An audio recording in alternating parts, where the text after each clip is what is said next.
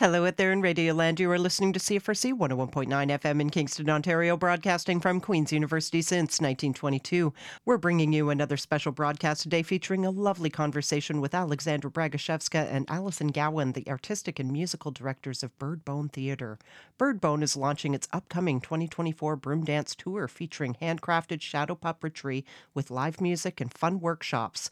Before we dive into learning more from Alison and Alex about the spectacular story of wild forest-bound Baba Yaga, hearth-keeping, gift-giving Befana, and the wild-tending Holy Mother of Wolves that they will present during the Broom Dance Tour, we're going to listen to a Birdbone Theatre song called Sitna Rosa, a Bulgarian traditional arrangement borrowed from field recordings and taught to Alison and Alex by Birdbone collaborator Ekaterina. Enjoy.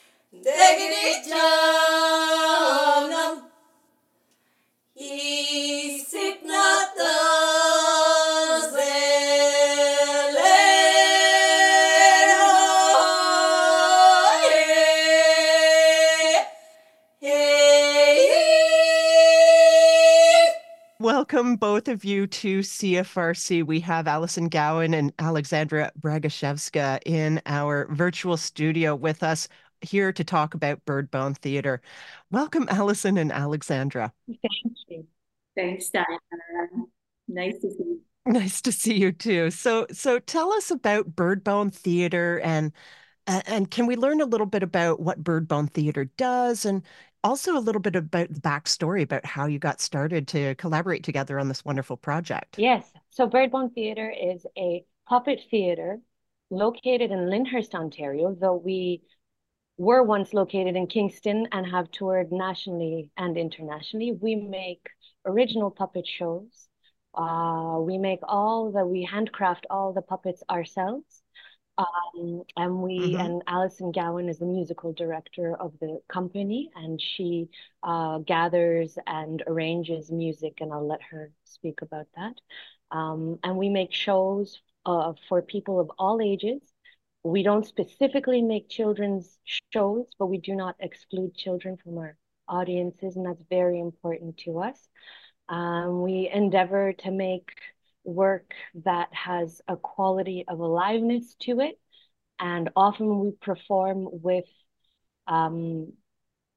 little rehearsal and consider performances a very important part of rehearsing a show and sculpting it as it is on its feet. We are founded in 2012, and we are really a child, one of the many bastard children of the Bread and Puppet Theatre. My formation as a puppeteer is with the Bread and Puppet Theatre. I apprenticed under Peter Schumann, the artistic director of the theatre, for 9 years. And very much of how I make puppet shows and how I ask Alison to do her side of the work is informed by what I learned at that.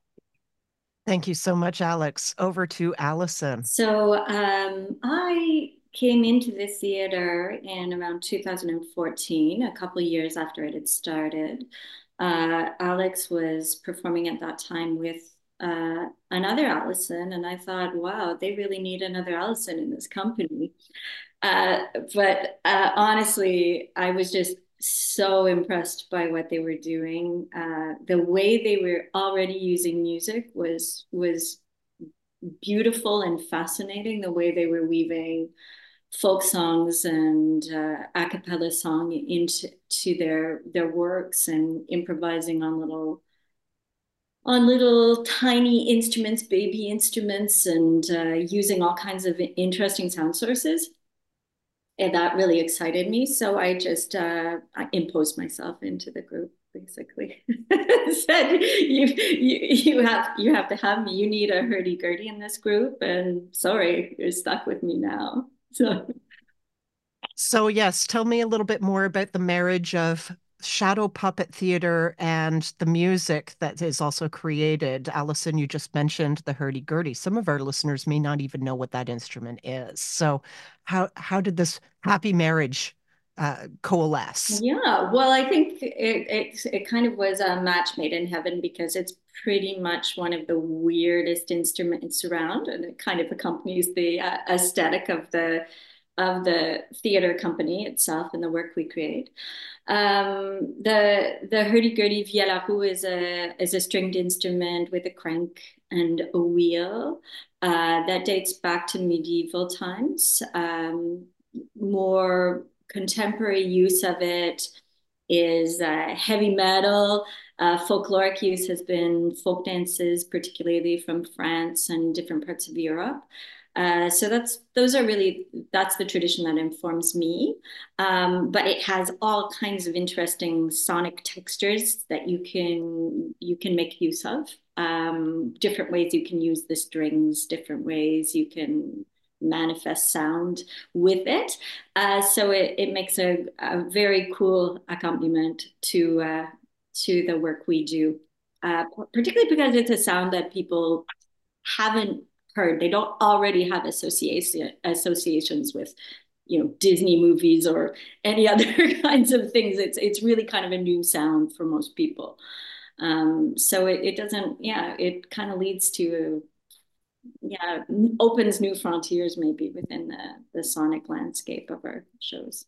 Wonderful. And there's also this interesting parallel I see between what I'm interested in storytelling through Birdbone Theatre and how you're interested in music through your work as a musician.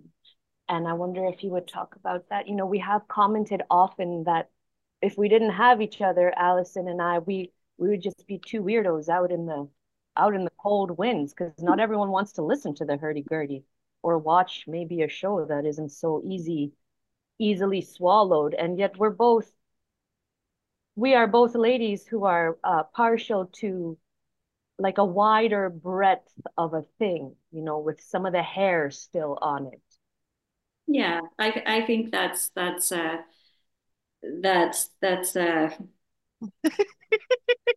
appropriate. So I am really interested in the history of this music, how this music was really used to bring people together in folk dancing contexts, how this music was passed on from region to region, how this music traveled. So I'm very interested in the history of the music and this instrument in Europe. Both of us have found, in a sense, our craft, the roots of our craft through the music that we seek out.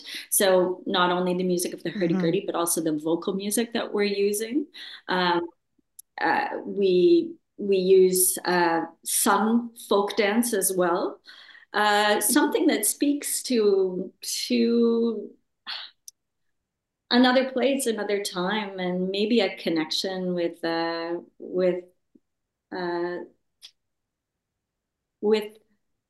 something a little bit deeper and richer, things that are rooted in kind of everyday making home, everyday creating community. Fantastic. So now, one of the things, before we dive into the upcoming Broom Dance tour, just a little bit more, I'm still just sort of really fascinated by the Birdbone Theatre project in and of itself. And one of the things that I know about both of you, and you've discussed this and a little bit, touched on this a little bit already, is that you've both been working together for over a decade now, but you've also been working in your respective art for quite some time. Alison, you have been a performing artist for, I believe, a few decades, including with the Swamp Ward Orchestra and other acts that you've been in. But also, Alex, you have also been involved with this other puppet group, Bread and Puppet. I'd love to be able to hear a little bit more from the both of you of how you even got into the art that you do in the first place. Like, Alex, were you always designing shadow puppets when you were a small kid, or did you find them fascinating? And what drew you to even be interested in pursuing this as not only something that you'd like to do to as a creative outlet, but also a career? Can we hear about that from you? And then we can talk to Alison about her music. Yes. Funny you should say, I had my start artistically in the bowels of Carruthers Hall as a CFRC worker, making ads that then started turning into more creative sound production. And then Eric Beers, my boss at the time, one day in a fit of fury, when I said, what should I do as part of my job as business manager? He said, get us out of this damned basement. And he meant find ways for us to be seen out in public. And for some reason, that, with a lot of collaboration from my colleague at the time, Chris Trimmer, turned into a experimental radio performed live series that then was funded by the Kingston Arts Council, and we called the Into the Magic Soundbox series, where we basically sat the audience inside of a little shabby canvas tent and set the performers on the outside and made radio live and used anything that sounded to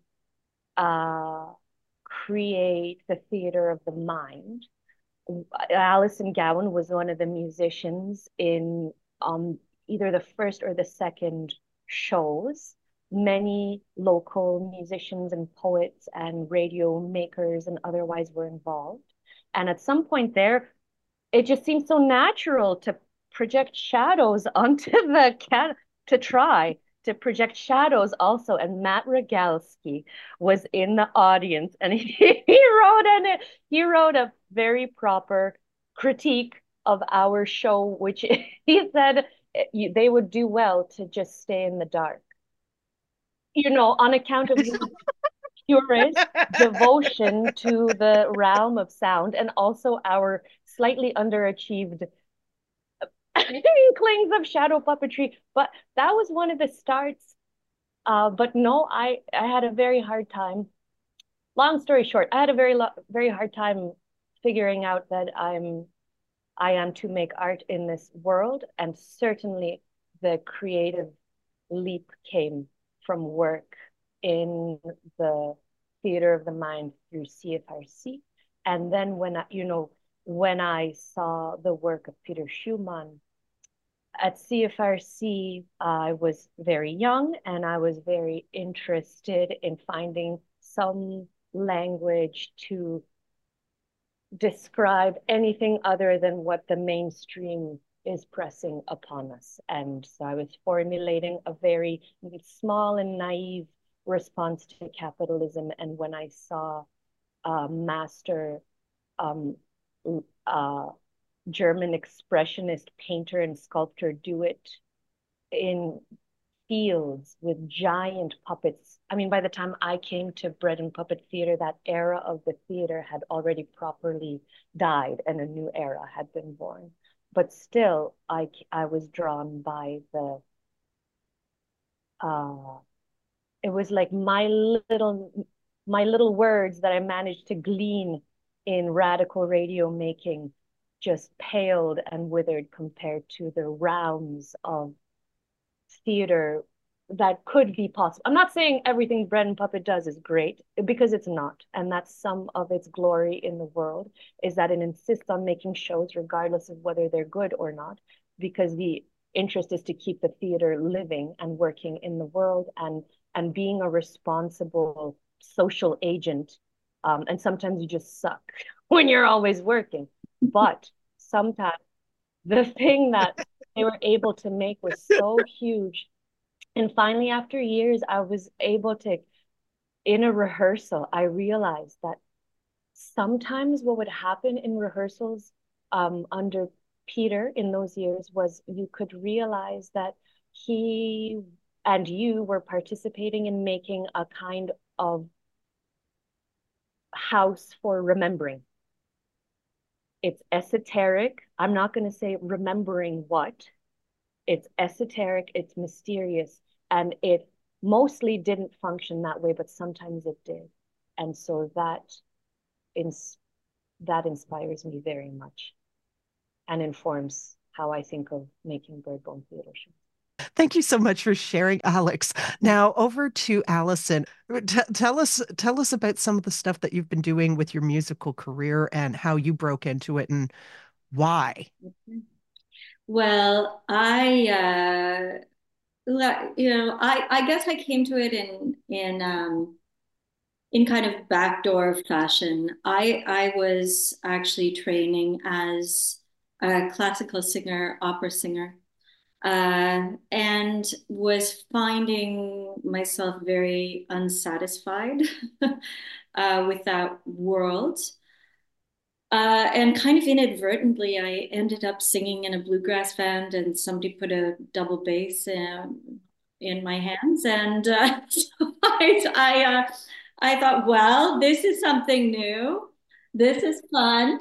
I really, I had a baby. Next thing I knew, I got to play something. I started playing penny whistle and learning Irish tunes. And I don't know, it was years of searching and not quite finding what I wanted, but it was obvious I had to be making music in some way. It always was happening. I was always finding myself in bands or whatever, but just not quite satisfied.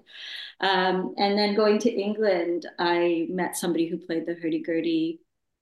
I went to my first festival in France, which was folk dancing, people, just thousands and thousands of people in line listening to hurdy-gurdies and bagpipes and accordion. This music I'd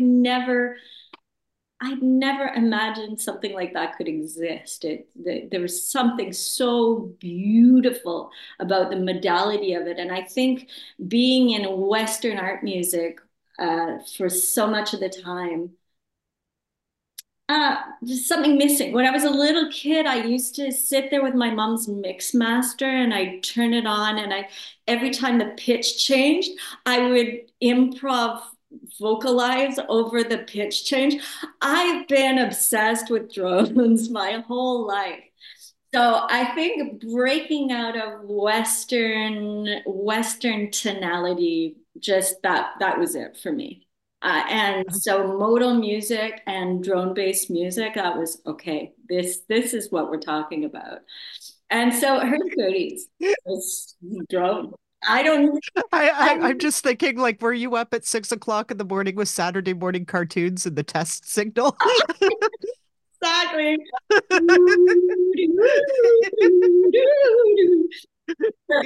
and so here we are. And a few weeks ago, we were sitting with this wonderful singer, Ekaterina, who I met at a medieval festival, like you do, and we connected over various our musical pasts and histories and ethnomusicology and these our obsession with drones, and of course this Eastern European style singing, a lot of it is that same drone based singing where you're doing vocal drones, you're playing, and it's this sound of the seconds, the dissonances, driving into these dissonances that just that does it for me. I really have got it. So yeah, I got a hurdy-gurdy. It's taken me 20 years managed to get not bad on the hurdy-gurdy. I was very lucky to receive this last year a Canada Council grant to go and study with Marc Antony, who is not only a hurdy-gurdy master, but is somebody who spent years in archives studying, music from central France, the part of France that, where most of the music I play, most of the music I'm interested in comes from. He's such an excellent scholar. He has so much knowledge about the dance background, the different types of playing, the ornamentations, the regional differences. It was fabulous and fascinating. So fun. All right. Well, thank you both so much for sharing some of your backstory into your own career paths as individual artists. But then now let's coalesce and get right back to the Birdbone again. So one thing that really strikes me, having seen one of your performances last winter in Gananoque at the Mac Gallery, you were doing an artist residency there, and you had a full house. It was like standing room, crushed space, because so many people were coming from Kingston and the surrounding area to come see this residency, the product of your residency when you were in Gananoque for a week.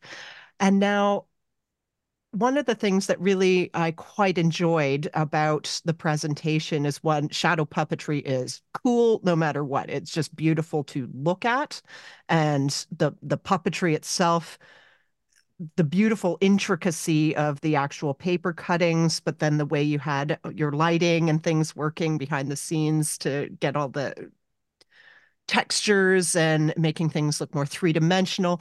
A lot of work goes into how to actually do that kind of stage production, if you will, but then also marrying that with this wonderful music that you have, I don't know, klezmer inspired or something too. So it had a very Eastern European feel for me. I'd like to hear more about how you decide on what it is that your puppet shows are going to actually look like and sound like as you are working together. Maybe we can talk in the context of even that project that you did last year with the residency at the Mac Gallery. How did you make that art happen in a week at that? Can we hear more? Yes. So that was Broom Dance in February of 2023. We had made the start of that show for the previous November for the Lantern Festival put on by the Department of Illumination over in Picton, Ontario.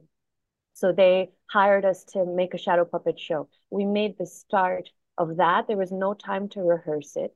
So we rehearsed it while performing it 2 nights in a row, and then we said it'd be nice to rehearse this. So this residency at Mac Gallery in Gananoque came along, and we spent 4 days taking the puppets we had, and this actually has been how Birdbone Theatre has worked all along, because it's hard to make puppet shows in these times, Dinah. I was just remarking to my house husband how much time it takes to make things by hand. It takes time, and we live in a time and place where that's rare. And so if you're trying to make something by hand, you're always late. You're always like, how is this puppet taking so much time? But it's not. Actually, it's just taking a proper amount of time. It's just everything else in digital land is sped up at some crazy speed. So it doesn't make any sense. So we've just said, okay, we want to make puppet shows and there is no time. So we're just going to make whatever we have, and we're going to allow our aesthetic and our skill as performers and as artists and as people to develop around this format of performing, in that you are often performing something that one could call unfinished. And so at the show that you saw was one of these examples of Broom Dance the production that we're currently developing with the gracious support of the Canada Arts Council. So at the time, the way that we made what you saw was we took the puppets I had time to make, which was half of what I thought should belong in the show. And we took the music that we had been curious about and the music that Alison had brought to the table. And we said, how can this fit together? And we started arbitrary, and this is how it often goes. We start arbitrarily and we wait for a thing to catch. And sometimes it doesn't, but sometimes it does. And then you know that you're not calling the shots. There's a thing there, and your job is to support the thing to come into being. And we dream of a time where we could devote more time to rehearsal. And presently, this is how we make shows. And certainly, too, Alex, you are based in Lyndhurst, but Alison, you are several hours north of even Val-de-Mont in Quebec. You are about a 5-hour drive from Kingston. Mm-hmm. So you are doing a lot of work, I assume, remotely together, too, and collaborating this way? We do, but we try to really just meet up and have these little mini intensives, whether we have an intensive where we work on music, we have an intensive where we talk through some ideas. We have the Broom Dance version that you saw was probably the longest period of rehearsal we've ever had, which was a week. To have a week that it felt like it was a miracle to have that much time. And really, a week is nothing. It's nothing. It takes so much time to put things together. But yeah, and of course, that's a week rehearsing for one type of performance space, but in reality, we're constantly adapting to different performance spaces because our shows might be performed in a tiny little living room. They might be performed in a larger space. When we were performing in Picton, we were in a huge, massive space with terrible acoustics and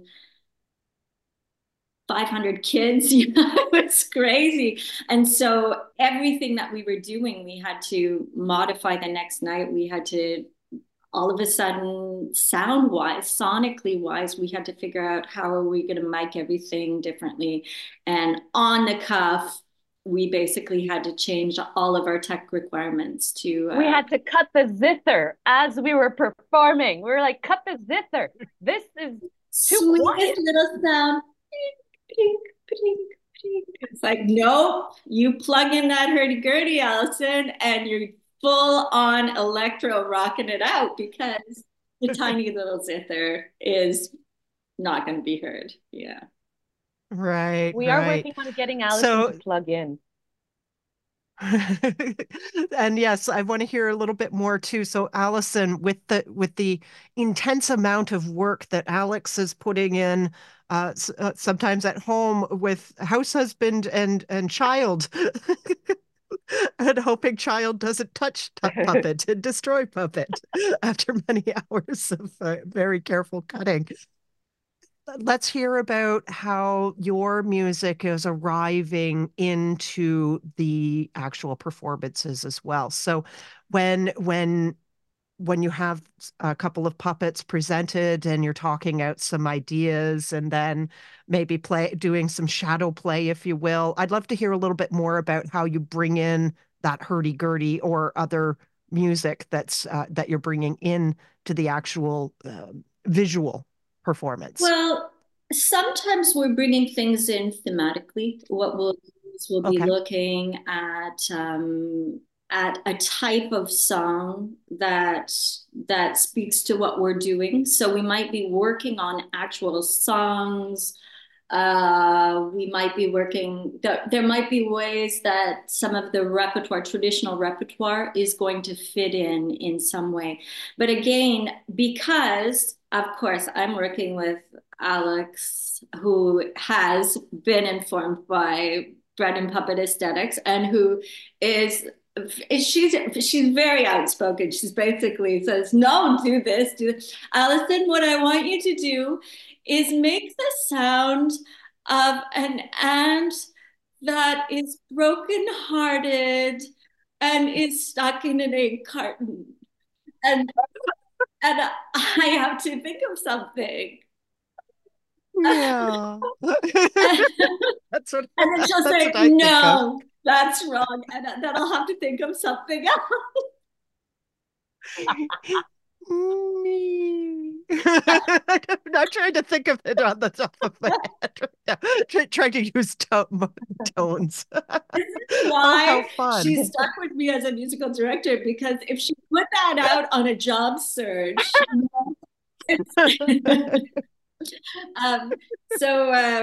so really it's a matter of kind of a mix of just trying. We just try things. We try things, try this, grab that, make this sound. And really out of the, I don't know, but basically I'm running around hitting different sound objects until she says, yeah, that's good. And then we stick with that one. So it sounds like a lot of imaginative Foley work in that respect. Wow. Right. Okay. No, thank you for these insights. It's really great to actually hear a little bit more about the craft that goes into the art, if you will. I appreciate your time and both of your insights on that, and I'm sure our listeners do too, and learning a little bit more about your processes. Now, let's shift back over to the main topic of our conversation today, which is actually about the upcoming Broom Dance Tour. You have a number of dates that are coming up regionally around the Kingston area, a date in Toronto. I also understand, yes, there's going to be some performances, but also a really fun workshop at the Lyndhurst Public Library too, a shadow puppet workshop. Like to learn a little bit more about the tour and what audiences can actually expect if they come to see you at one or all of your dates. Yes.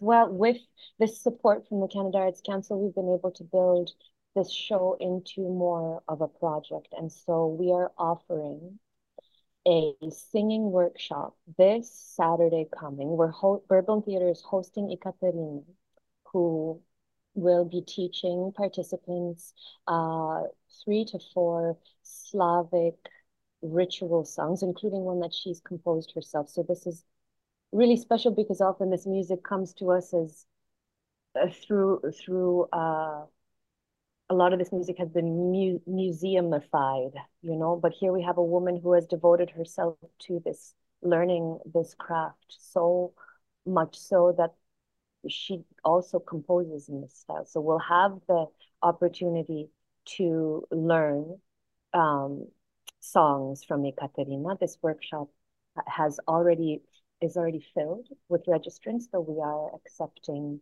we're keeping a wait list in case people have to last minute attend to other things.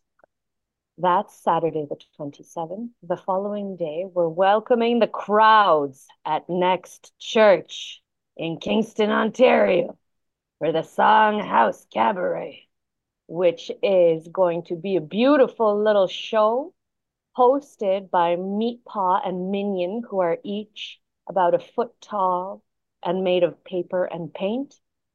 The show is going to feature not only Chanter La Pomme, but also Swamp Ward Orchestra reunion hits.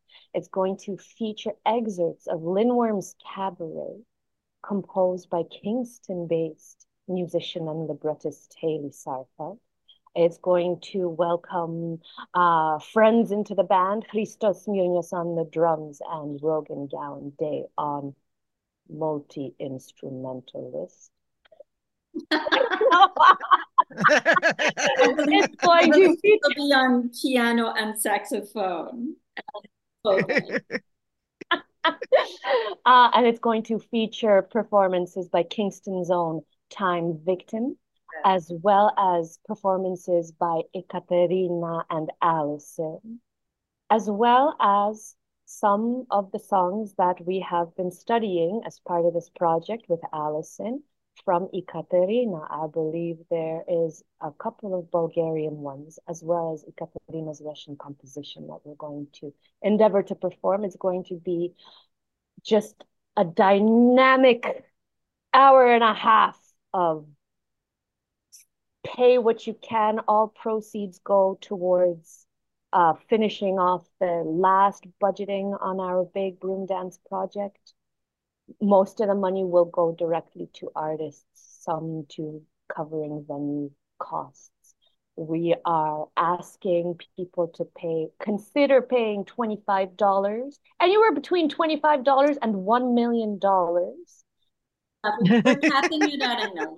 We're capping it at $1 million because I heard on the radio, you know, it's a bad sign to have too many millionaires, so we don't want too much money. But we're welcoming the money to flow, and we will turn no one away, of course.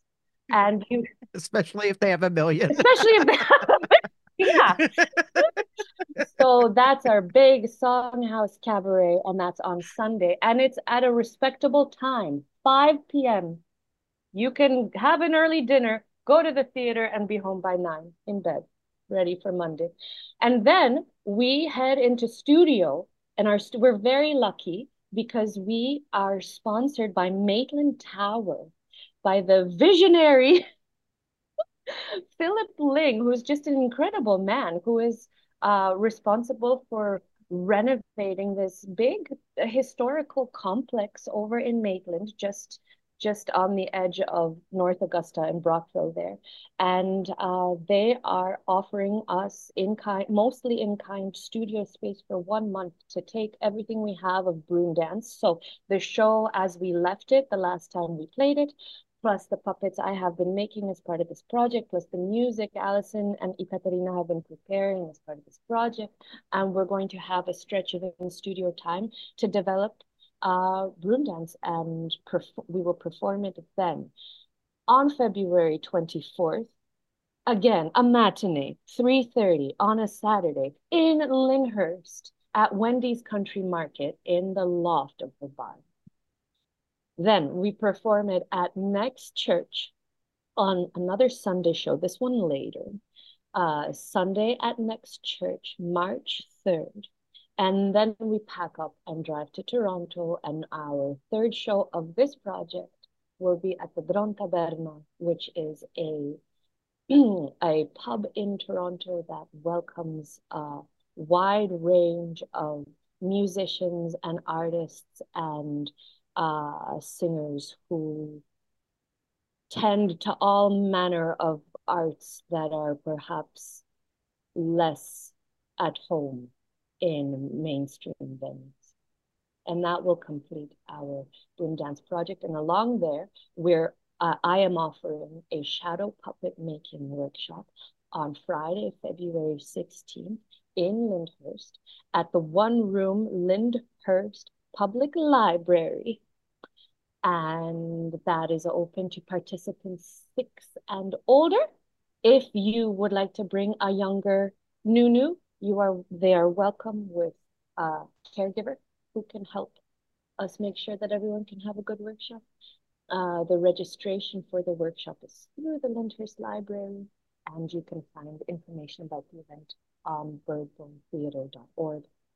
Information on all of these events is up there, thanks to our wonderful marketing and communications manager, Hailey Sarka. So you can just go to our website and choose any or all of the events, read about them. You can buy tickets for the Song House Cabaret on our website as well, if you like to do that ahead of time. Tickets will be available at the door. For all of the performances, the workshops are by registration only. And you can also find this information on our Facebook page, Birdbone Theatre, and also on Instagram. Thank you for that. And Alison, actually over to you. What can audiences expect to see, do, feel, learn, and experience ultimately when they go to the Broom Dance performances, in your opinion? So Broom Dance will sonically marry some of this Slavic work, that is songs, Slavic folklore that we've been working on with Ekaterina.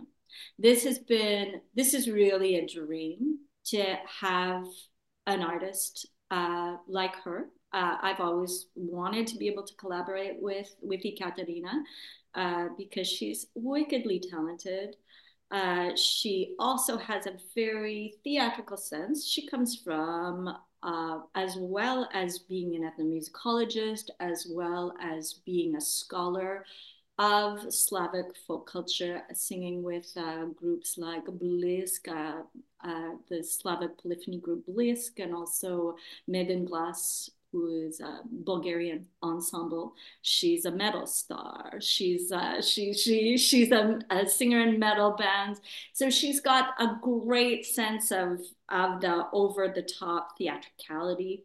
So I think it's a great match for us. So it's going to be very, very fun. I'm very grateful to have this funding that we can bring Ekaterina on board. And we've also been able to learn so much vocally. So what I think in terms of, we'd like to be able to marry these folk traditions and weave them in special ways into the show. We don't know what it's going to look like or sound like yet. And that's the joy of it.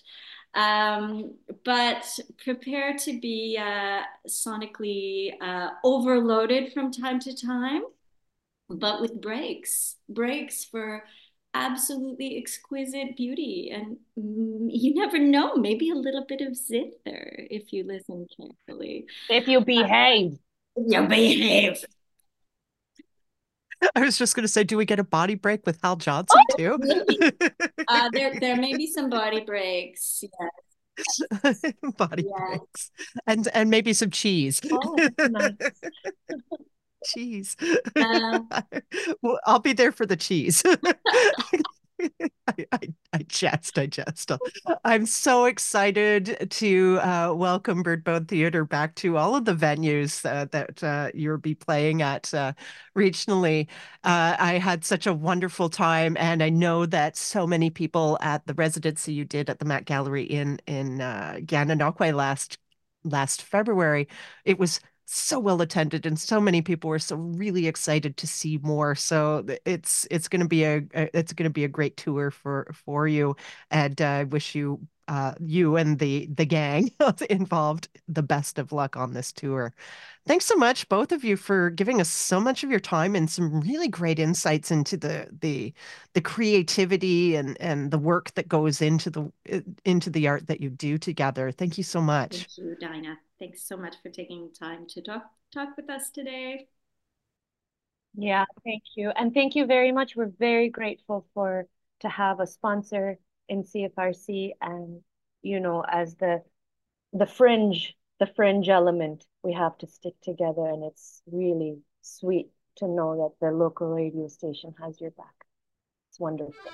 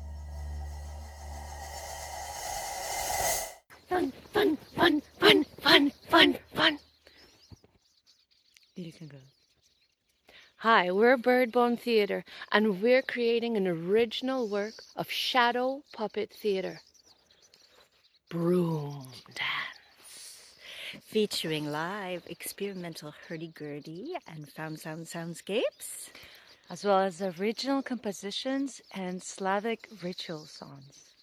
You can support our work by attending the fun fundraiser. Fun. Song House Cabaret at Next Church in Kingston, Ontario. January 28th. Tickets are available online and at the door. See you there. And welcome back to CFRC and our special broadcast of our conversation with Birdbone Theatre ahead of their upcoming tour. You just heard a lovely song from one of Alison Gowan's earlier collaborative projects called The Guy in the Red Thong, composed by Alison and performed by local act Swamp Ward Orchestra. We've got a few more Swamp Ward classics coming up for you in a few moments, but don't forget to mark your calendars for important local dates for the upcoming Broom Dance Tour. On Saturday, January 27th, Birdbone Theatre will host Songs to Let In the Dark, an intimate singing workshop at 99 York Street from 12 to 3 p.m. This workshop will be led by collaborator Ekaterina, and participants will revel in the beauties and intricacies of Slavic polyharmony as they learn songs together, and all experience levels are welcome. On Sunday, January 28th, Birdbone Theatre also presents Song House Cabaret, a delightful evening of fundraising featuring mayhem-defying musical magic with performers including Ekaterina herself, Chanter La Pomme, Time Victim, and Lindworm's Cabaret. The Song House Cabaret takes place at Next Church, 89 Colburn Street at 5 p.m. on January 28th. Birdbone is also hosting a free shadow puppet workshop for ages 6 plus at the Lyndhurst Public Library on February 16th at 1:30. And of course, folks can and should enjoy broom dance performances at Furnace Falls Farm in Lyndhurst at 3:30 on February 24th, on March 3rd in Kingston at the Next Church starting at 7 p.m., and also in Toronto at Drom Taberna on March 4th. For tour details, visit birdbonetheatre.org, and don't forget to follow Birdbone Theatre on Instagram and Facebook for the latest updates, ticket information, and more. Thanks for tuning into our special broadcast today. We're signing off with two more Swamp Ward Orchestra songs entitled Pig's First Shave and Gotchi 8744. Stay tuned for more great programming coming up right here on CFRC 101.9 FM. Thanks for stopping by and have a fabulous weekend.